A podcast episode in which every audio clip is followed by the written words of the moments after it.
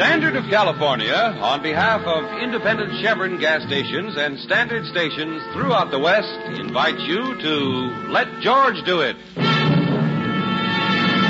The Flowers That Smelled of Murder, another adventure of George Valentine. Personal notice, danger's my stock and trade. If you're in on a game and you know you're going to draw the losing hand, deal me in, George Valentine. Write full details. Dear Mr. Valentine, I'm a freshman at Western State University. I'm majoring in botany, and I've suddenly found out that flowers can smell of murder. My professor of botany is about to be killed. Several attempts have been made on him, but nobody takes me seriously. I'm sure I'm not imagining things, so some... I'm not imagining things, so give me a chance to tell you the whole story. I live in Quonset Hut number 8, University Road. The name is Louise Durain. Uh-huh. That row of Quonsets on University Road, they're all reserved for ex-GIs. If our freshman friend took any part in the recent unpleasantness, she's not likely to be a light-headed character. Well. So, if she has murder on her mind... Okay, whether she's an ex-whack or just plain wacky, Western State, here we come.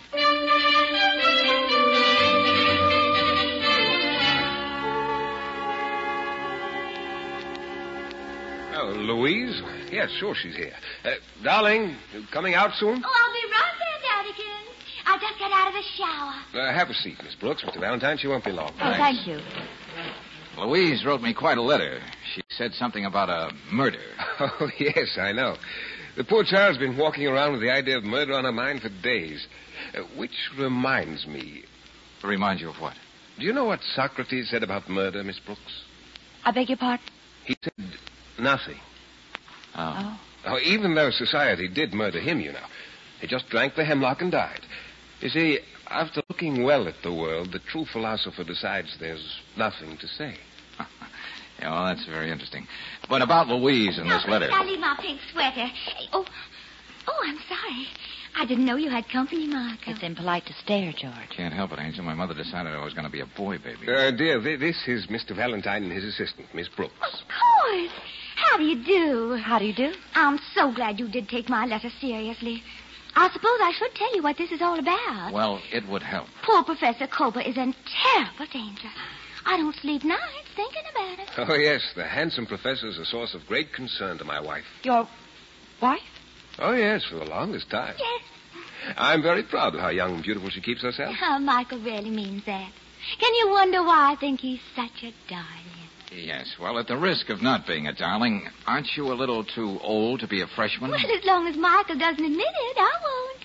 You mean Mr. Durain is a freshman here at Western State, too? Oh, yes, we're just starting. Both of us are here on the GI Bill of Rights. He was in the OSS. He can speak 17 languages, including North Manchurian. Show them, darling. Well, I- Yeah, well, uh, now about those murder attempts on Professor Kober. Oh, oh, he's my botany teacher. You see, I used to be in the WAC, but I always really wanted to be a botanist. And I'm doing very well, too. Show them, darling. Well, you'd never think it, but plants range from the lower algae to the fungi. Mosses, liverworts, ferns, and gymnosperms. Isn't that terribly thrilling? Well, not as thrilling as murder, Mrs. Durain. You know that little thing you mentioned in your letter, remember? Oh, oh, yes, yes. You see, somebody has already tried to kill Professor Kober several times. And no matter what John says, the things that happened to him weren't just accidents. No. Now, the time something went wrong with his car, and he nearly went off the cliff. Or the time somebody almost ran him down when he was crossing a corner. And other things like that. Well, is there any reason why anybody would want to get rid of the good professor? Why, don't you know? Hmm. John's almost succeeded in crossbreeding a terrestrial orchid with an epiphytic one. It'll be the most beautiful flower ever grown. And for that reason, someone wants to murder him? Of course. He's almost ready to report it to the Botanical Society. It's to be called Papilionaceous Corolla Louise. Think of it, Valentine. Louise, just a freshman majoring in botany, eh, is going to have a flower named for her. Could a man want a greater compliment for his wife? Papilionaceous, Corolla Louise as a motive for murder? Uh, Brooksy, I think we've better. Oh, you're not taking me seriously either, are you? I'm afraid you're taking botany a little too seriously, Mrs. Durant. Mother, I've got to talk to you. Darling, you might at least close the door. There's a terrible draft. Is is this your son? Who are these people? Well, your mother just happened to answer an ad, but we were going to leave anyway. Well, no. Why should you? Everybody knows anyway. Knows what, Stephen? All right, I'll qualify it. Everybody knows. Except you, my father. Please, dear, you're talking to your father. He knows that, my darling. Uh, George, wouldn't it be better if we... were? Wait a minute, wait a minute. I didn't know there was going to be a double feature. How do you think I feel on the campus when everybody knows I'm a sophomore and my mother and father are freshmen? Well, that is an interesting setup. Uh, tell me, Stephen, do you do your parents' arithmetic for them? This is no kidding. Mother, everybody's saying that you and Professor Kober are that way about each other. They see you everywhere together. No son wants to hear that kind of talk about his mother. Oh, now, wait a minute, son. I'll have you understand your mother's a very attractive woman. Thank you, Michael. Oh, Stephen, I made some of that potato salad you like so much. It's in the refrigerator. Oh, it's no use talking to you two. Oh, oh, Mr. Valentine. We forgot all about Professor Kober. Did we? I thought he was very prominent in the conversation. Now, somebody is trying to kill him. Of course, Michael and Stephen won't believe it, but But I do.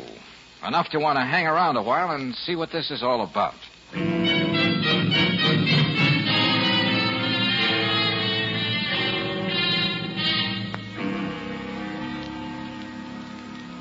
Miss Brooks, it's very considerate of the Phi Gamma Epsilon sorority to worry so strenuously about my husband. Well, naturally, when we girls heard about these threats on Professor Kober's life, we just... I can just imagine what your hen parties must sound like.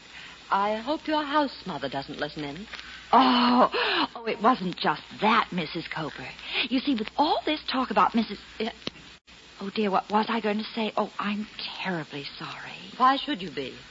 It's common knowledge on the campus that Mrs. Drain's been throwing herself at my husband. And all this talk about murder attempts has been a figment of this woman's weird imagination. Oh, and that's all there is to it. My husband leads a very sheltered academic life. He happens to be engaged in some experiments with flowers.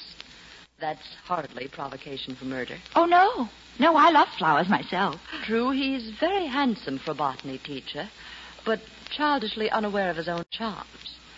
That's no cause for murder either. Of course not. However, if the professor were aware of his shaggy, masculine attraction and were doing something about it, Yes. That might be a very understandable cause for murder. Huh? Good day, Miss Brooks.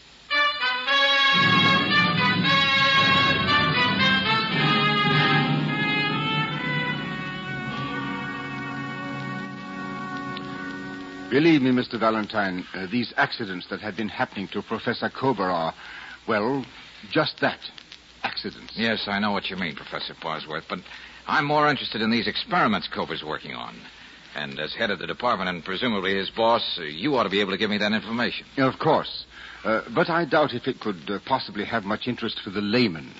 Uh, Professor Kober is merely trying to create a new genus of the orchid family. Uh-huh. Of course, it'll probably be win the, the valuable American Horticultural Prize. A paper will be written on it, and a few thousand botanists throughout the world will thrill over it. And there will be some academic glory for Professor Kober and Western State University. Obviously, you have a great deal of respect for Professor Kober. I have. He's a true genius. I'm merely the head of the botany department.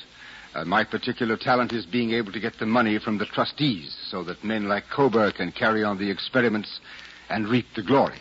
I see. Uh, there's only one thing we had any conflict about, uh, Kober and I. Oh, what's that? Uh, the name he insists on giving this flower. The Papilionaceous Corolla Louise. Oh, the Louise part bothers you, eh? Hmm. Yes, I can see that might lead to complications.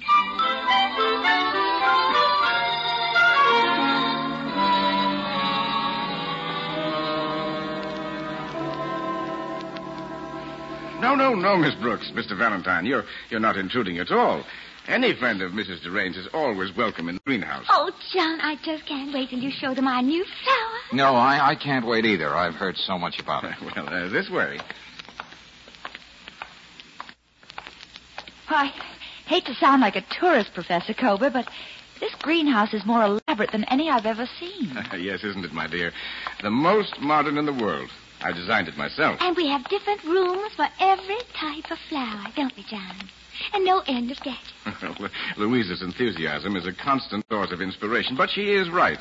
There is no end of gadgets. I'm afraid only Professor Bosworth and I know where they all are and what they are supposed to do. Yeah, please come in quickly so that I can close the door. Well, yeah, but uh, shouldn't we put on a light? Can't see. Well, you see, we have no light at all in this room. I had it built especially for this experiment. Tell them why, John. It's awfully intriguing. Well, you see, light and cold are the two enemies of the Papilionaceous corolla. Uh, the slightest fall in temperature would mean their death. Uh, that's why we have a thermostatic control. Even that is well hidden in the back. But how did you get to see these beautiful specimens of yours, Professor? Well, uh, you will. In a minute, after you get used to the dark. George, I think I'm beginning to see them now. Look, can't you see them glowing? Yeah. Hey, they're really something. Mm-hmm. Worth every minute of the 12 years I've spent to get that unearthly perfection and color in the petals. John says of nature, the most beautiful and dangerous things thrive in the darkness. Didn't you say that, John? well, I, I didn't put it as romantically as that, Louise, but with these flowers it does seem that way. And another thing, you have only to touch them, and that glow comes right off on your fingers. And you can't get rid of it for days. Oh, that's very interesting. Well, now I'm afraid we'll have to get to work, Louise. We got that new soil preparation this morning. Uh, let's get on out where it's light. Oh, dear, and I left the seed chart in my car. I'll be right back, John. Oh, hurry, my dear. I have to bring in the flats for those seedlings. Oh, uh, Mr. Valentine, why don't you and Miss Brooks stay and see how we work? Yes, Professor, thanks. That'll be fine. Oh, on the other hand, Brooksy, you stay here. I think I'll give the professor a hand. Okay, George. Here, you don't want to do that all alone. Oh, no need for you to bother Valentine. I. Hey, Professor, look out. Get out of the way. Valentine! Oh. That was close. Are you all right? I. I wouldn't be if you hadn't pushed me out of the way. That boulder was coming straight at us. Yes, yes. Can you stand up? I, I, I think so. Just a part of it went over my foot. George, what was I think you can see for yourself, Brooksy. Oh, are you all right, John? Yes, yes, quite now, Louise. George, where are you going? Up this hill. See if this is another one of those accidents. Oh, I'll help you inside, John. Wait a minute, darling. Professor Kober nearly got that boulder in the middle of his back. He was bending down over his precious seedlings, a perfect target. It must have fallen from here. Yeah. But it didn't just come loose, Brooksy. Look at this. Property of Western State University. Botanical Department. Yeah, the shovel somebody used to spade up the dirt from under that rock. He had to do it to be able to push it down. You mean he or she, don't you? Yeah, Brooksy. What I want to know is was that boulder meant for the professor or for me?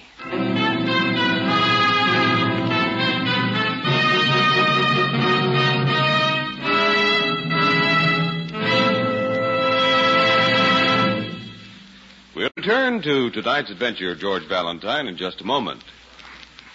Here in the West, winter brings skiing, skating, and tobogganing to a lot of folks, but to the battery in your car, winter brings a heap of extra work. Colder mornings mean harder starting. Longer evenings mean more battery juice for lights. So why not give your battery a helping hand? Get real fast starts and extra power from it. Just pull in at an independent Chevron gas station or a standard station. Being experts at battery service, they can give it more pep than a pup in no time at all. If your battery's got one foot in the grave, they can supply you a new Atlas battery. Each Atlas battery has the number of plates and the certified capacity stamped right on the battery case. And the written warranty you get with a new Atlas battery is good at 38,000 stations seven days a week. For all your car's battery needs, rely on a standard station or an independent Chevron gas station where they say and mean, we'll take better care of your car.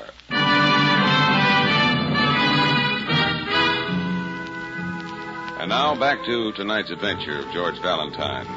A huge boulder almost pins a college professor against a tree. Why? He's only interested in developing a new type of orchid. The incident itself is exciting enough, but if you're half as curious as Claire Brooks, what you really want to know is why your boss, George Valentine, thought something like this might happen. Remembering all the strange characters in the case, you're right on George's heels as he enters the Quonset hut on University Road. Anybody here? The Duranes seem to be out, George. What do you want? What are you doing here? Oh, just looking for your father and mother, Stephen. We have something to talk about. Well, Go on, find them. I can't. Get out. Now, that's no way to talk, Stephen. Why not? Father's out somewhere quoting Homer. My mother's. Who knows where she is? Expect to walk in and find me in the best of humor? Now listen to me, kid. I won't, and take your hands off I of me. said listen to me. Your mother was right when she said someone is trying to kill Professor Kober. We saw it happen again this afternoon. And he's not dead? What's the matter? Why'd they make such a mess out of it? Okay, it's no use talking to you. By the way, when did you get home, Stephen? I don't see why I have to answer questions like that. Not to strangers. Now get out of here. Oh, I really must apologize for my son's manners. Oh, Mr. Durain. We didn't hear you come in. No, I came in the back way. Did I hear you say something about another accident happening to Professor Kober? Yeah, you heard right. You needn't look at me that way. I was in the Hodgkins Library all afternoon reading Plato's Republic in the original Greek. And believe me, it wasn't easy. A cup of tea, Miss Brooks? Oh, no, I don't think so, thanks. Uh, be a shame if anything happened to Professor Kober before he won that $50,000 prize. Is that how much the prize is worth? Oh, yes. Oh, I see you don't know your flowers, old man. Um, where's Louise? So she called and said she'd be working late again at the greenhouse. Oh, now look, Durain, I'm as modern as the next guy, but don't you resent your wife spending so much time with another man? Oh, now, Louise happens to be fond of flowers. I am imbued with the spirit of philosophy. But get one thing straight, Valentine. We're very much in love with each other. Nothing can alter that. Thanks. That makes a lot of things clear, Durain. It does? Sure, Brooksy. Now, come on, we're in a hurry.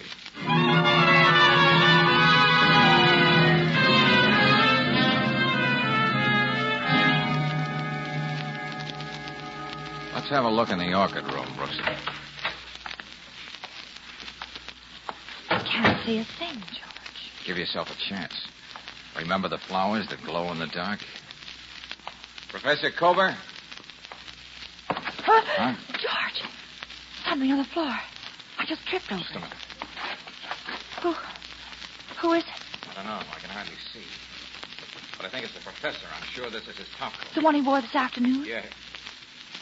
But it's not the professor. What? It's a woman. Louise? No. Well, let me see. It's.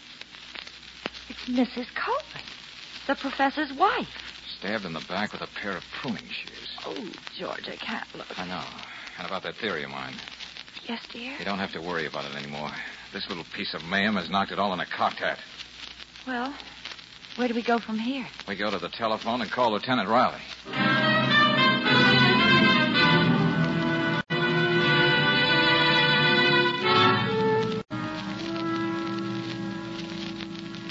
Well, still running true to form, eh, Valentine? Uh, leave it to you to get murder all mixed up with the professor and flowers that glow in the dark. Oh, the trouble with you, Lieutenant, is that you think murder only happens to Mr. Average Man. Yep, I've got no imagination, Miss Brooks. Oh, I could imagine somebody trying to knock off Professor Kober where there's a prize of 50 G's lurking in the background, but why his wife? Because she happened to be wearing his coat. You know, somehow, Lieutenant, I hate putting things off until tomorrow morning. If that's supposed to be an aspersion on the efficiency of the homicide squad, it leaves me cold. What do you expect me to do? Slap the whole Durain family in the can? No, not that, but. Both the father and the son could have had a gripe against the professor. And if Mrs. Kober wasn't killed by a mistake, either Louise or the professor could have done it. Um, George, didn't you have a sort of special theory all cooked up before we found Mrs. Cope? Well, Brooksy, unlike the lieutenant, I wasn't hepped on the jealousy angle. Yeah. I got here as soon as I could after you called, Valentine. Oh, this is dreadful. Murder's never very wholesome. Oh, Dr. Bosworth, this is Lieutenant Riley of Homicide. How are you? How do you do? Uh, when I talked to you before, Valentine, I was convinced that all this was just so much nonsense, but now I see how wrong I've been. Uh, oh, uh, Lieutenant, Yes, Doctor. uh, how can we go about keeping this as quiet as possible? Uh, you know how squeamish uh, uh, trustees are about bad publicity. Oh, that should be easy, Doctor. Uh, just what do you propose we do? Forget somebody was killed here tonight? Oh, no, no, no, of course not. I, I suppose I'll just have to issue some dignified announcement. You make it sound like a wedding, Doctor. Now, I, I'd better go and speak to the dean. It's going to be a terrible shock to him after all the years he spent with forward to. Oh, oh, Valentine, you'll call me in the morning? Yeah, sure thing. We're going to be moving along now, too. Well, what about it, Valentine? Come on, let's get moving. I'm tired. I have to be at the morgue at 8 in the morning. Let's not worry so much about a night's sleep, eh, Lieutenant? What? It's my night's sleep you're talking about. As a tough-minded practical cop, I know you don't subscribe to the bromide so dear to the heart of mystery writers. Such bromides as? The murderer returning to the scene of the crime. Oh, no, no, not that one, Valentine. You willing to wait it out and see? No. What do you take me for? Why, I wouldn't. Uh, You wouldn't what, Lieutenant? uh, I wouldn't dare take a chance on leaving now.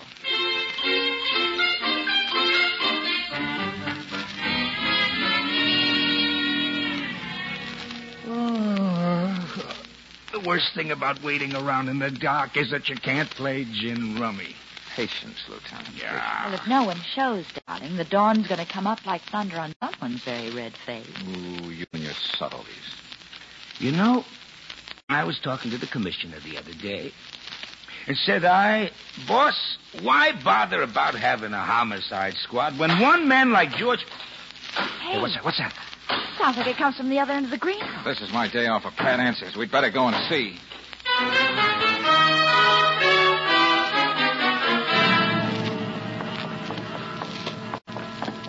Wait a minute. Hold it, Valentine. Hold it.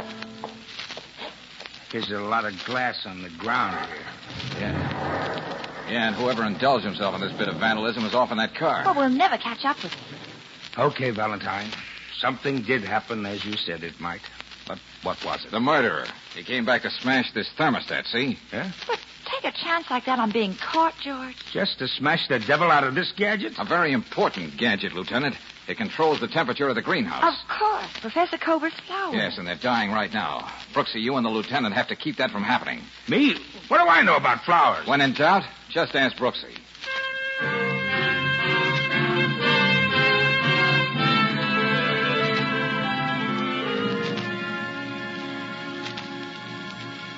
Now, come on, come on, Miss Brooks. Look, look, fun, fun is fun, but it, it, it's cold in here. Now, Lieutenant, let me have your shirt.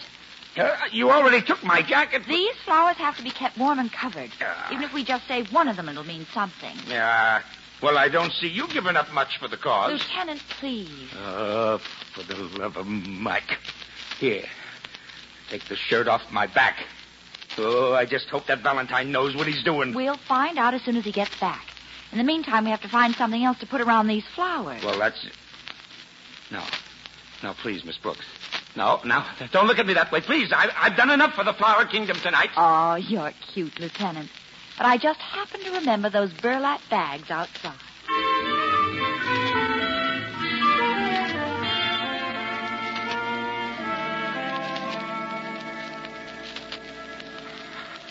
All right, Valentine.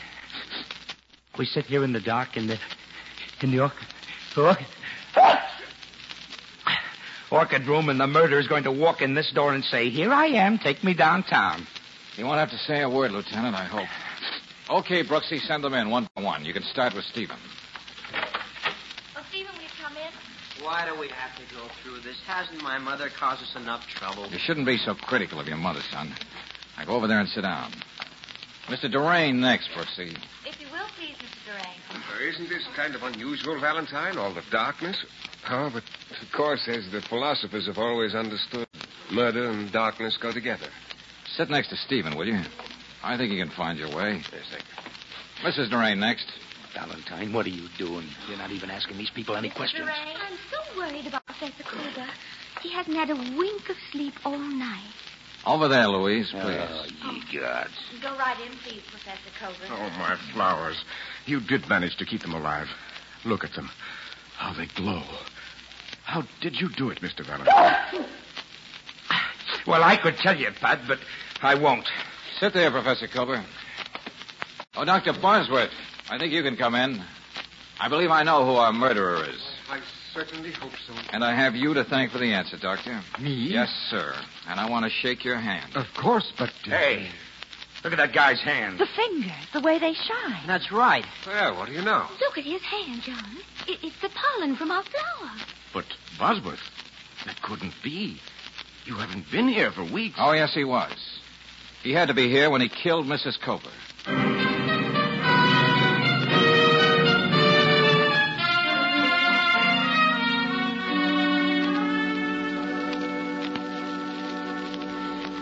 Never imagined Bosworth thought he'd kill the professor. Well, why else would he have said it would be such a shock to the dean? After all the years the old gentleman spent looking forward to. To the end of those experiments. Yeah, sure. With Kober gone, Bosworth could finish his work and get all the glory.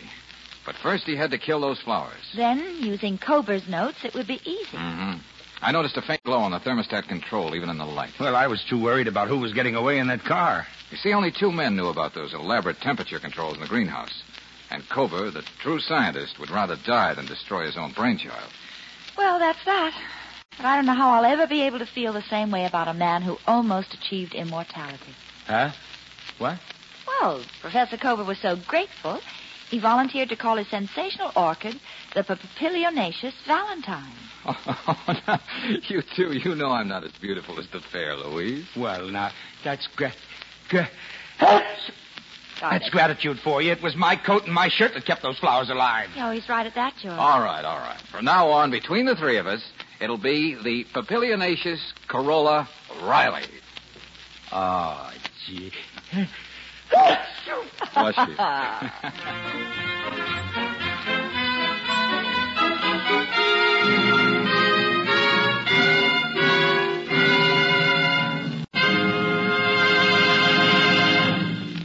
One of the first things a lady does when she's shopping for clothes is to touch the garment. She judges the texture by feeling it. The hand test will tell you a lot about Atlas Grip Safe tires, too. Next time you're at a standard station or an independent Chevron gas station, just press your palm on the tread of a new Atlas tire and feel how it grips your hand. Atlas tires on your car grip the road in the same way, thanks to their special non-skid tread design. That's how they give you quick, straight stops and why Atlas tires are safer on the turns. You can't buy safer driving for yourself and your family. And you can't find a better warranty than the written Atlas warranty. It's good at 38,000 stations in the 48 states and Canada, seven days a week. Why take chances in winter driving? Get Atlas Grip Safe tires tomorrow. Get them at any independent Chevron gas station or standard station where they say and mean, we'll take better care of your car.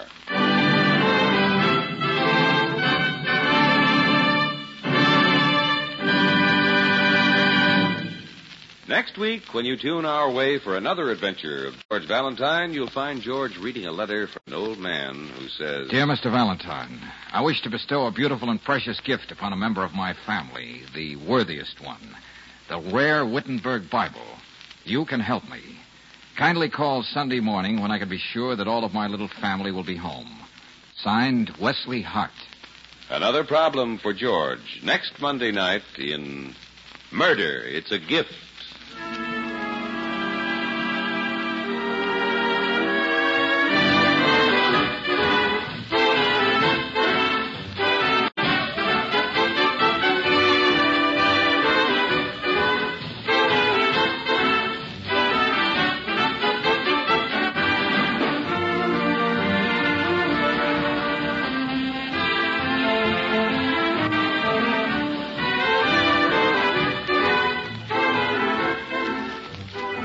Adventure of George Valentine has been brought to you by Standard of California on behalf of independent Chevron gas stations and standard stations throughout the West.